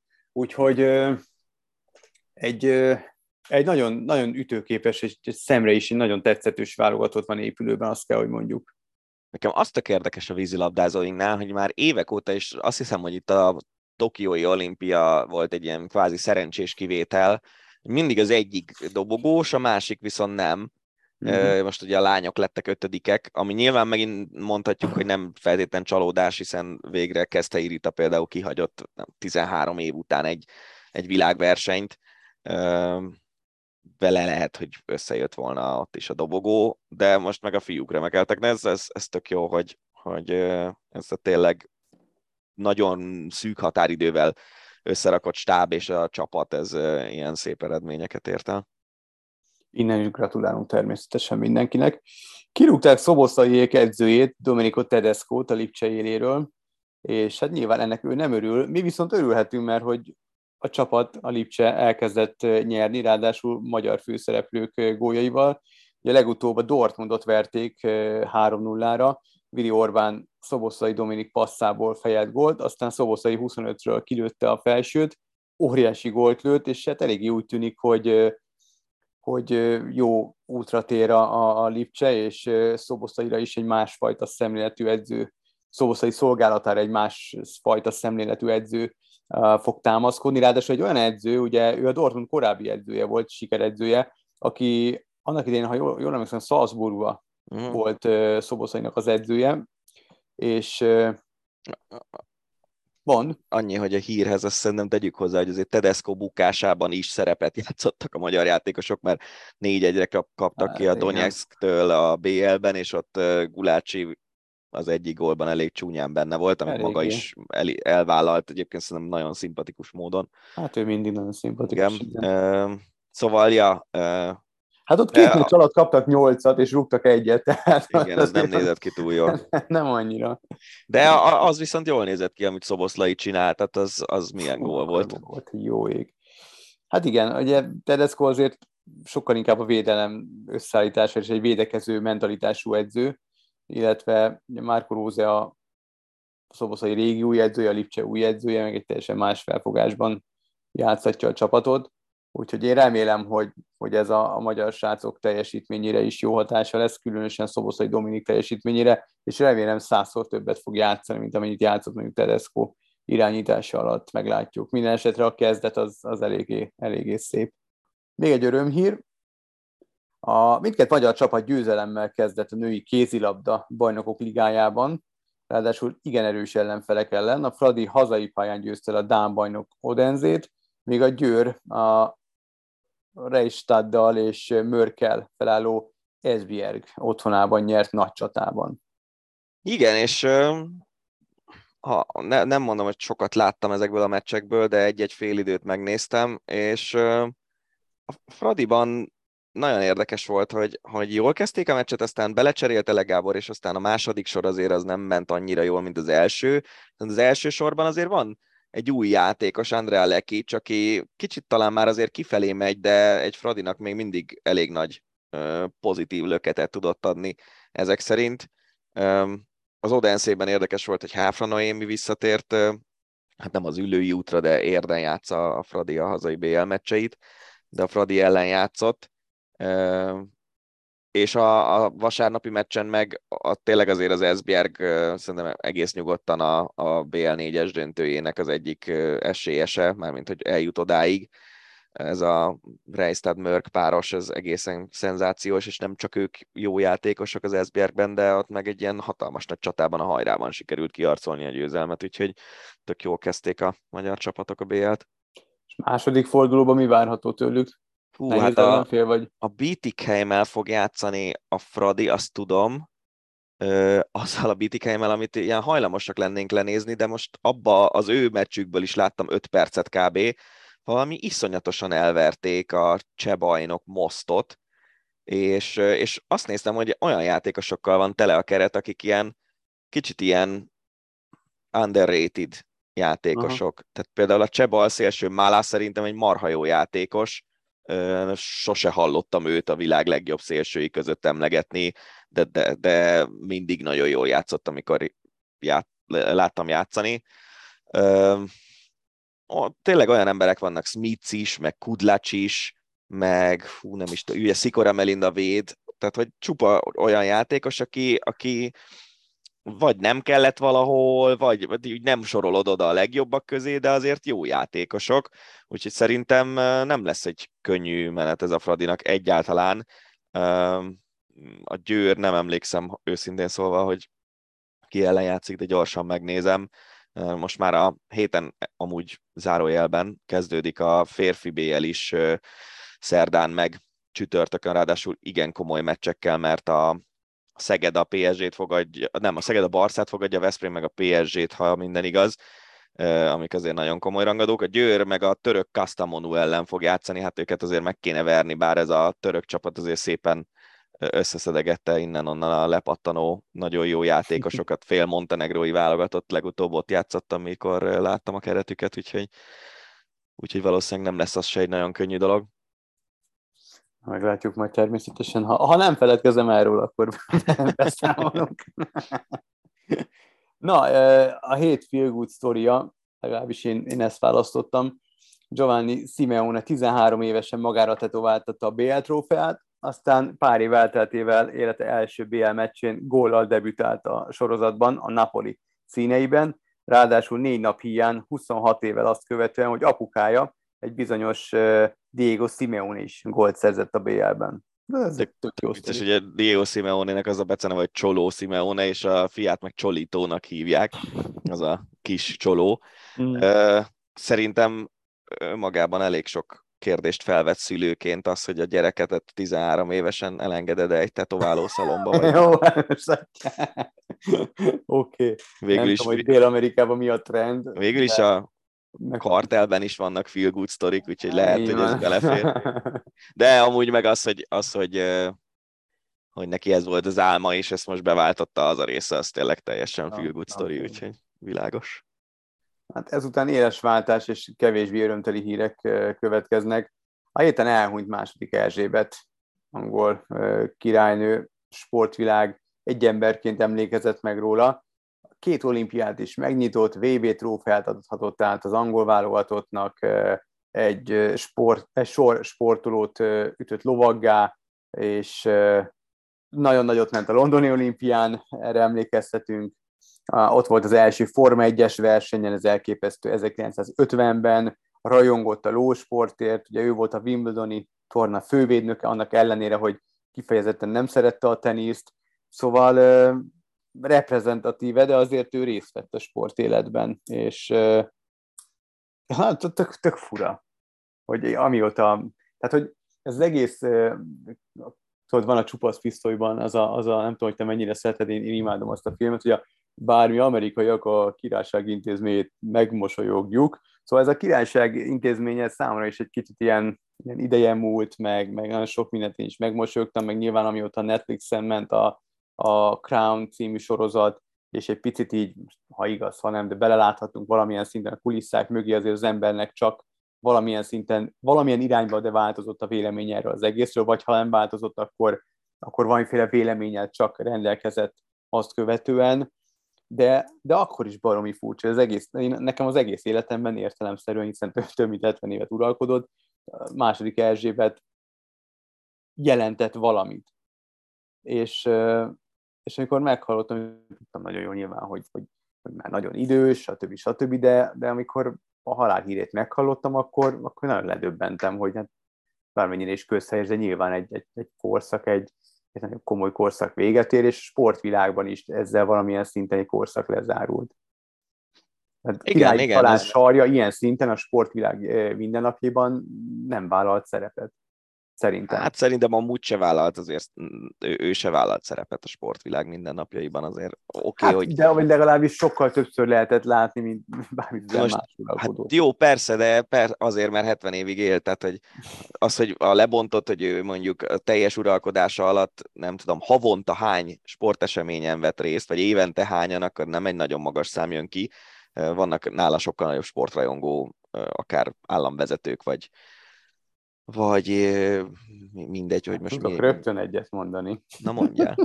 Ja, ja, ja, jó, nem, az, az, az eszembe se jutott. De nem ilyen izékre gondoltam, ilyen katari emírek, meg, meg ilyesmi, ilyesmi emberekre gondoltam. Ö, szóval igen, tehát nyilván az meg, hogy, hogy egy éra vége, meg ilyesmi, az, az, az szerintem tényleg nagyon érdekes, hogy az emberiség lakosságának egy ilyen iszonyú magas százaléka élte végig úgy az életét, hogy soha senki más nem volt a brit király nő ja. vagy király. mint Erzsébet. Én is, én nagyon szeretem a, a Crown, szerintem ez egy, az egy tök jó sorozat, és nagyon, nagyon. érdekesen mutatja be a, a királyi családnak a, az ilyen, hát általában szőnyeg alá söpör dolgait, mint a, a hugának a problémái, a kapcsolatai, az alkohol problémái, vagy a, vagy a férjének a különböző dolgai, vagy a fiának a különböző dolgai, szóval... Hát az most, amit mondasz, az nagyon érdekes, hogy, hogy Károly lett Nagy-Britannia uralkodója, és emlékszel azokra a részekre? Nem akarok spoilerezni, hát ha van olyan hallgatónk, aki esetleg nem nézte, vagy nem látta még a Crown című sorozatot, de, de ahogy azok a részek, amelyek Károlynak az életével foglalkoztak, hogyha abban most belegondolsz, így, így nagyon érdekessé válik az, hogy, hogy ő lett Nagy-Britannia királya. És hogy hát az biztos, most... hogy másképp lett nevelve, mint ahogy mondjuk mi neveljük a gyerekeinket, de nem lehet, is az, hogyha... hanem hogy azok, anélkül, hogy spoilereznék, azok a részek a legszomorúbb részei voltak annak a sorozatnak, mert az ember szánta igazából Károlyt, legalábbis ahogy a sorozat bemutatta az életét, illetve a szüleivel való viszonyát, meg úgy... Hát persze, de közben meg, azért, közben meg azért szerintem mióta ő feleségül vehette élete szerelmét, meg lényegében arról szólt az elmúlt x éve, hogy különböző jótékonysági dolgokban volt benne, és, azt, és várta, hogy trónra lépjen. Nem azt mondom, hogy szurkolt, de hát nyilván az ember az készül erre.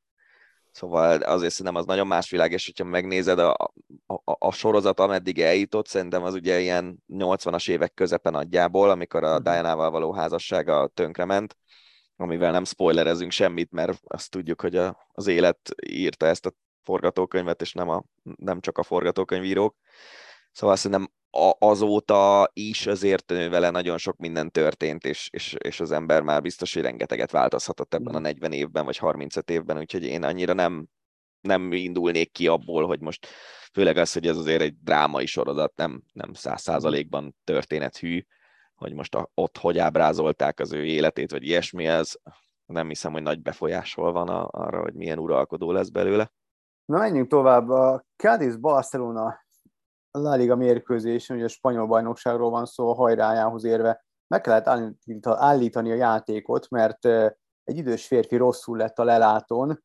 A hazai a kapusa Jeremias Ledezma egy defibrillátort dobott ki a szurkolókhoz, ez mennyire együtt élt a játékkal. Továbbá mindkét csapat orvosai is azonnal a lelátóra futottak, ez is nagyon dicséretes, és a hírek szerint már a kórházba szállítás során volt pulzusa az idős szurkolónak, úgyhogy kvázi egy játékos mentette meg a szurkoló életét, aki abszolút jókor volt észnél.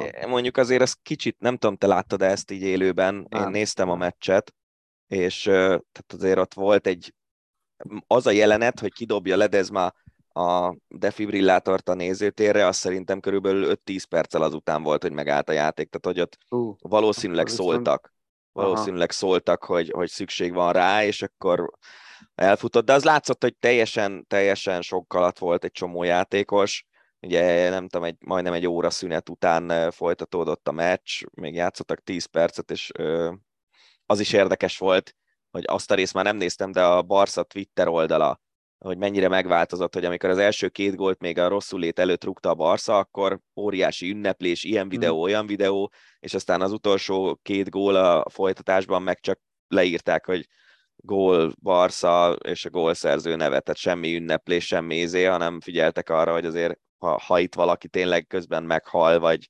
vagy, vagy ilyesmi történik, akkor, akkor ne, ne, ne legyen az, hogy a Barca itt a gólokat ünnepli, miközben valaki az életéért küzd. Úgyhogy, ja, ez, ez elég para volt egyébként ez az egész jelenet, és ugye persze semmit nem láttunk belőle szokás szerint, mert nyilván jó az, hogy nem mutatják a, azt, hogyha valami ilyesmi történik. Persze. Úgyhogy igen, remélem, hogy rendbe jön a bácsi. Egy magyar vonatkozású ír, Alex Zubkov, a Fradi volt ukrán játékosa, tagja volt a Lipcsét a BL csoportkör legutóbbi fordulójában legyőző Shakhtar Donetsk kezdőjének. Egy ukrán lapnak adott interjút, amelyben többek között arról beszélt, hogy mennyire nehéz volt az orosz vezető edző által irányított Fradiban játszania, és szüneteltette is a pályafutását, kértek is eltávot, kapott is, bő, bő egy hetet, tíz napot, és, és alig várta, hogy eligazolhasson a csapatból, és végül hazaigazolt Ukrajnába, annak ellenére, hogy hát tudjuk nagyon jó, hogy milyen ott a helyzet, és hogy bár újra kezdődött a futballbajnokság, de hát milyen kritériumoknak kellett megfelelniük a csapatoknak, tehát ennyire szürreális, hogy legyen helyet például, illetve, illetve egy, egy rakétatámadás félbeszakíthat egy mérkőzést. Szóval... Hát ez igen, igen. Ez azért, azért kezelném egy kicsi fenntartással ezt az egészet, mert, mert tudjuk, hogy a háborúnak a különböző oldali propagandák is a részei, és ez a történet, ez, hogyha valaki azt mondja nekem, hogy ezt az ukrán propaganda találta ki, akkor azt simán elhinném. Nem tudom egyébként, hogy mi volt a helyzet, azt tudom, hogy, hogy tényleg van az a barátom, aki állandó Fradi meccsre járó bérletes, és gyűlölte, gyűlölte Zubkovot, és nem az ukránsága miatt, hanem a játéka miatt természetesen. Aha. Már bőven a háború előtt is állandóan olyan üzenetek jöttek a kis csoportos chatünkbe, hogy miért nem viszi el ezt az Zubkovot valaki, mert annyival is bejebb lenne a Fradi. Szóval nem biztos azért, hogy Zubkov azért nem játszott annyira sokat Csercseszov alatt, mert hogy itt az orosz-ukrán konfliktus bármilyen módon szerepet játszott ebben. Labdarúgással folytatjuk. Ez nagyon érdekes, erre Dani hívta fel a figyelmemet, hogy a Barcelona valószínűleg pert indít majd az Atletico Madrid ellen, miután Anton Griezmann a meccsek közepén, végén áll be a madridi csapatban. A dolog lényege, hogy Griezmann csak 30 perceket kap, és ennek nem sportszakmai, sokkal inkább anyagi okai vannak, ugyanis a játékpercek vagy a meccsek több mint felén pályára lép, akkor 40 millió eurót kell kipengetnie a matracosoknak, ezt nagyon ki akartam mondani, a Örülök, felé. gyerekkori álmod neked is teljesült, mint Csoló Simeonének. Utálom ezeket a, Csolító. Ezeket, ezeket a matracosok, ezeket a kliséket, nagyon-nagyon nem szeretem. Egyedül a rekordbajnok, meg a bőrnadrágosok hangzik jól. Egészen keddestig.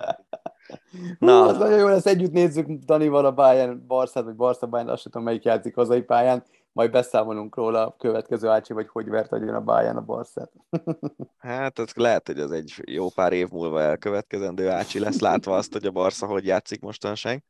Na, Na, szóval visszatérve a hírre, ez szerintem marha érdekes, hogyha ezt ennyire rosszul fogalmazták meg ebben a szerződésben, mert ez nyelvezeti kérdés szerintem. Tehát most, mhm. hogyha ha meccset, meccs számot mondasz, akkor, akkor az is valami. Ha játékpercet mondasz, hogy akkor lép életbe ez a klauza, akkor az is valami. De az, hogy ezt a Barca úgy fogalmazta meg, hogy ez kijátszható legyen egy ilyen röhelyes sztorival, hogy minden meccsen a 62. percben pályára lép Griezmann, az nagyon béna a jogi csapat szempontjából, nem?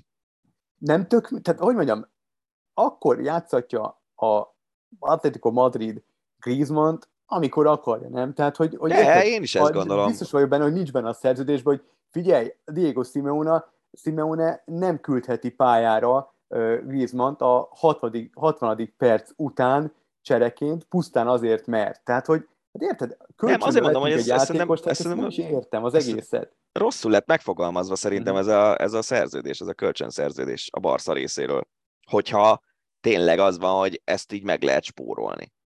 30 percenként játszatással ezt a 40 millió eurót. Mert itt ugye erről van szó, Hát persze. Nem tudom pontosan, hogy most itt az van, hogy hány meccsen lép pályára, vagy hogy összesen hány percet tölt a pályán, meg, meg hogy lehet, hogy akkor nem számít pályára lépésnek, ha csak 30 percet játszik, de akkor is bénán fogalmazták meg uh, a Barcelonánál ezt a kölcsönszerződést, úgyhogy... Hát nagyon, de érted, az is mekkora egy baromság, hogy, hogy nem számít pályára lépésnek, ha 30 percnél kevesebbet játszol. Ezt, ezt csak hát, mondom, hogy ez, ez értem lehet. Én, értem én, de hogyha meg, tehát most vagy a Barcelonán nagyon butá, vagy inkább figyelmetlenek, vagy nagyon fifikásak az Atletikónál. Így vagy úgy, ha ez tényleg kiátszható, ez a kölcsönszerződési klauzúra, vagy hogy hívják ezt, klauza? Klauza. A klauza, igen, klauzúra az a brazil bajnokság második fele. Argentin. Szerintem a brazil is. Brazil is?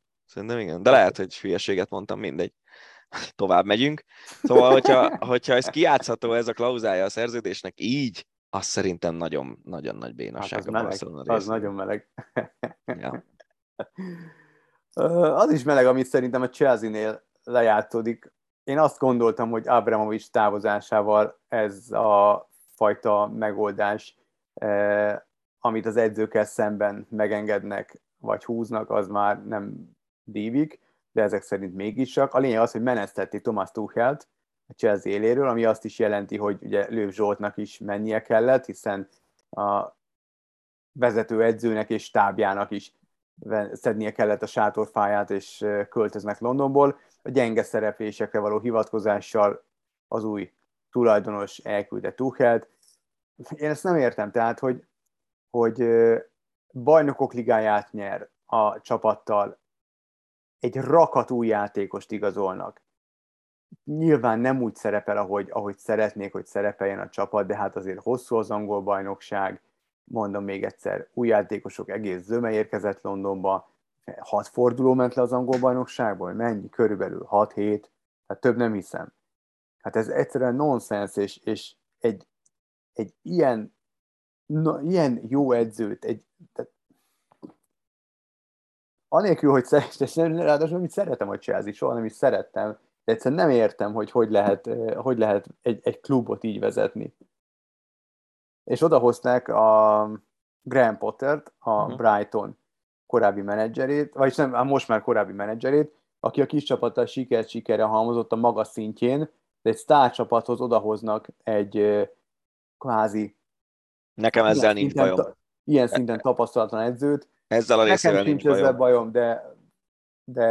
Mert még mikor szerzi meg a tapasztalatot az ember, hogyha, hogyha mindig azt mondjuk, hogy izé, ő, De ő nem egy fiatal edző szerintem, tehát nem úgy fiatal edző, hogy egy pályakezdő 20 éves, hanem nem, de... úgy, úgy gondolom, hogy ő nem dolgozott még sztárokkal. És egy ilyen, ilyen szintű csapat, amely tele van szupersztárokkal, nekem én mindig ettől félek, hogy hogy fogja tisztelni a, azt a szakembert, aki semmiféle sikert nem ért még el. Mert az, hogy bent tartotta a Brighton, vagy nem tudom, kilencedik lett a Brightonnal, az ezen a szinten nem siker. Hát de, de.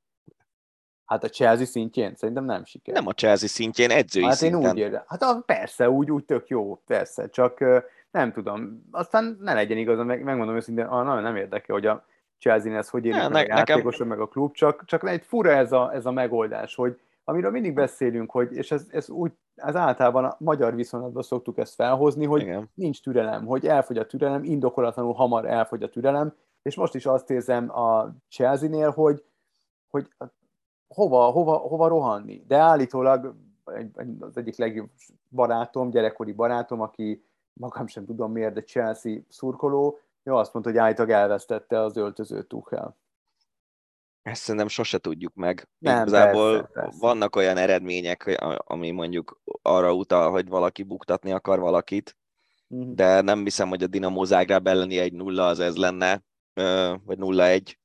Nem tudom, tehát az, hogy kirúgsz valakit szeptember elején, az, az szerintem nem, nem egy okos dolog, Ak- akkor lényegében ugye az egész nyári építkezés az megy a kukába. Ha, főleg, hogyha egy olyan edző jön, aki más taktikával, más elképzelésekkel vinni a csapatot. Gondoljunk bele, hogy Obama például Tuchel itt mekkorát küzdött, hogy leigazolják ja. az utolsó napján, az átigazolási időszak meg lehet, hogy ott fog ülni a padon az egész szezonban. Lehet, igen.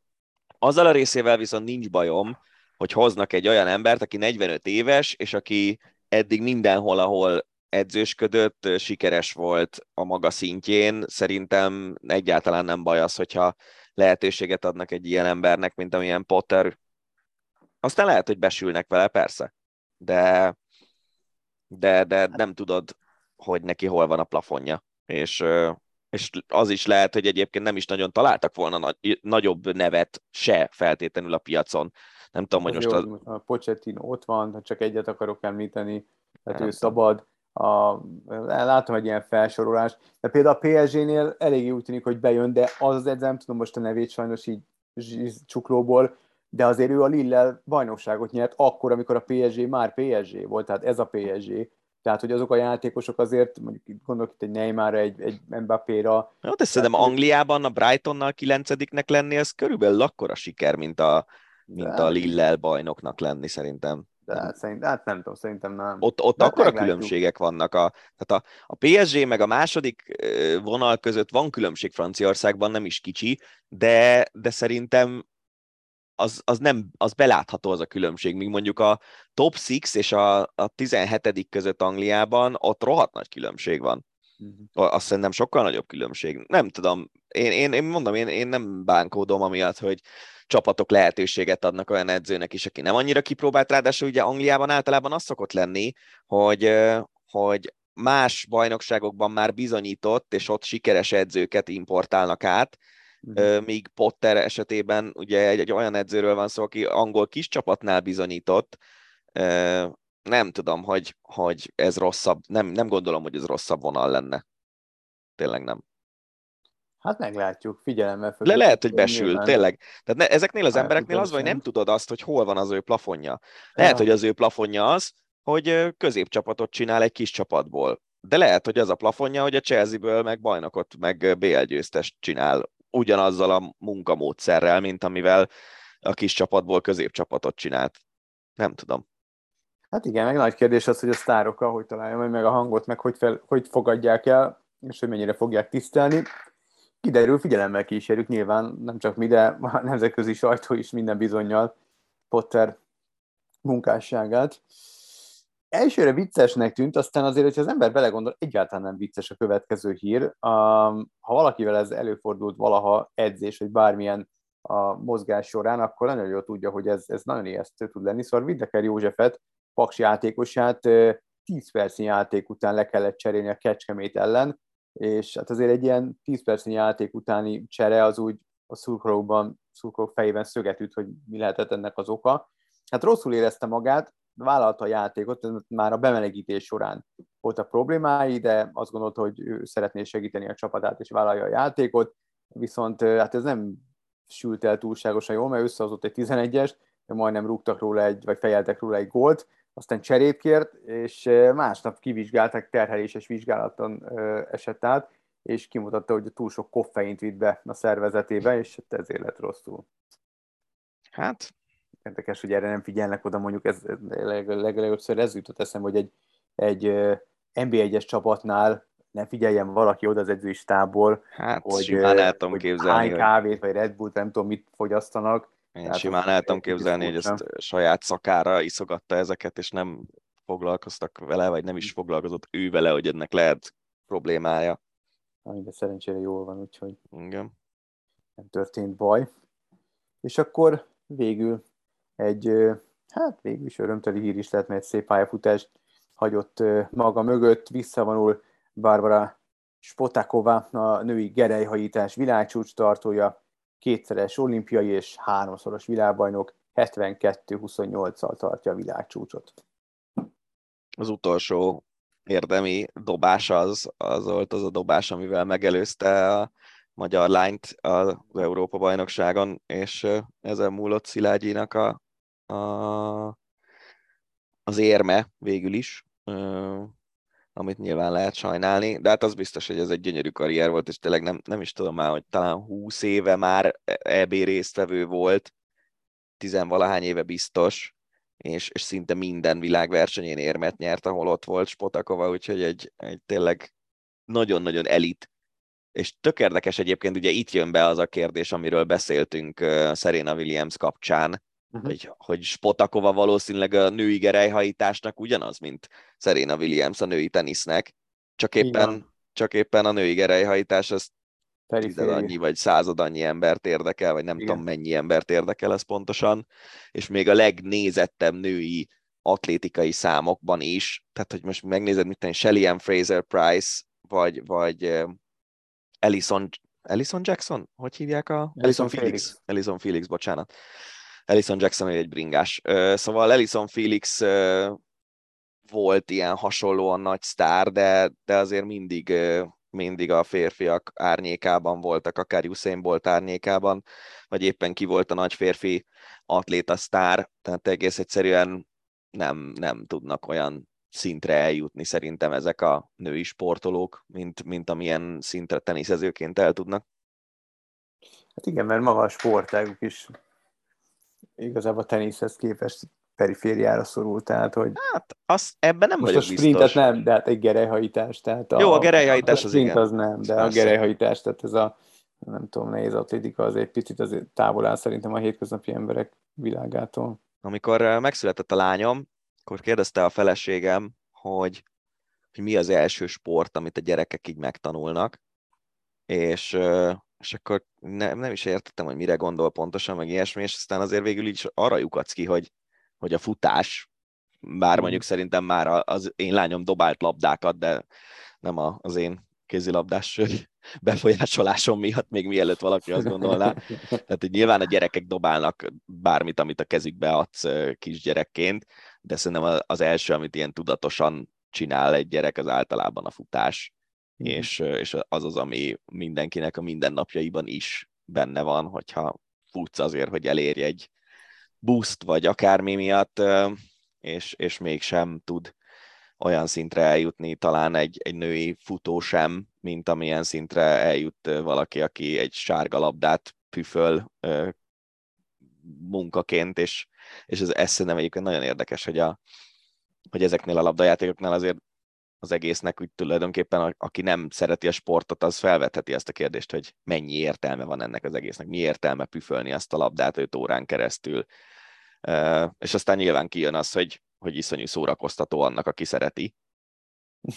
De, de hogy az emberiség szempontjából a, a tenisz az, vagy a, akármelyik labdajátékot mondhatnánk, ez nem, nem úgy hasznos, mint ahogy mondjuk a futás tudás az hasznos az embereknek, a, amikor futni kellett a vadak elől például. Hát ja, persze, de hát itt meg már akkor a, a pénz az, ami, ami, ami, ami bejön a képbe, tehát hogy Hát. Nyilván nem a hasznosságot nézett, hanem az, hogy mennyire eladható egy sport. Persze, azért mondom, hogy, hogy, sport, az, tehát, ez, ez már szórakoztató ipar inkább. Abszolút, igen. És, igen. és nyilván nagyon komoly atlétának kell lenni ahhoz, nem akarom én becsmérelni senkinek a kedvenc sportolóit, hogy, hogy valaki top teniszező legyen, vagy top focista, vagy top kosarlabdázó, tök mindegy. Persze. De hogy ugye ezek, ezek tényleg ilyen, ilyen szórakoztató sportok, míg mondjuk a, az atlétikának elég sok olyan szám van az atlétikában, ami, aminek volt jelentősége az emberiség fennmaradása szempontjából is, így mondom. Hát mégis a gerelyhajításnak is volt. Igen, annak is volt. Megnézem. Annak is volt, meg a, meg a magasugrásnak is volt, távolugrásnak is volt, amikor át kellett ugranod a patakot, mert különben megesz a medve. szóval vannak, vannak még ilyen dolgok. Milyen jó irányba ment el a mai podcast. Ja, ezen gondolkoztam tényleg, amikor itt beszélgettünk, ö, ö, talán még Petrával való beszélgetés alatt gondolkoztam el ezen, hogy, hogy ez az egész tenisz, ez mennyi embert megmozgat, miközben egyébként egy ilyen tényleg püfölnek egy labdát, és, és próbálják a másikat rákényszeríteni arra, hogy ő ne tudja ezt visszaütni. Hát igen, és akkor még, úristen, még, még gyűjtögethetnénk ilyen sportot. Az általam nagyon, az általam nagyon szeretett golf például. Hát az is ugyanez. Még, még, még kevesebben, de azt nem tudom mennyire kevesen játszák, mert, mert voltak különböző felmérések, és Amerikában legalább annyian játszák, mint a tenisz, de igazából most nagyon mélyen nem kell belemenni, de hát ugyanez. Igen. Ha már a hasznosságot nézzük, és nem a szórakoztatóiparban betöltött szerepét. Úgyhogy, na, de ebbe az irányba nem visszük el ezt a podcastet, mert akkor sosem végzünk. Ugyanakkor az Ácsi végéhez érkeztünk, ezek voltak az általán, általunk legérdekesebbnek vélt hírek az elmúlt hétről. Ha esetleg találkoztok olyannal, amely a ti érdeklődéseket, érdeklődéseteket felkeltette, vagy mi kihajtuk elnézést, akkor, akkor küldjétek el nekünk, megtaláltok minket Twitteren, Instagramon és mindenhol máshol. Most arra köszönjük szépen a figyelmeteket, illetve azt, hogy meghallgatjátok a podcastet hétről hétre. Jövő héten ismét jövünk, addig is vigyázzatok magatokra. Farkasvölgyi, bocsánat, Rév Dániát és Farkasvölgyi Gábort hallottátok. Sziasztok!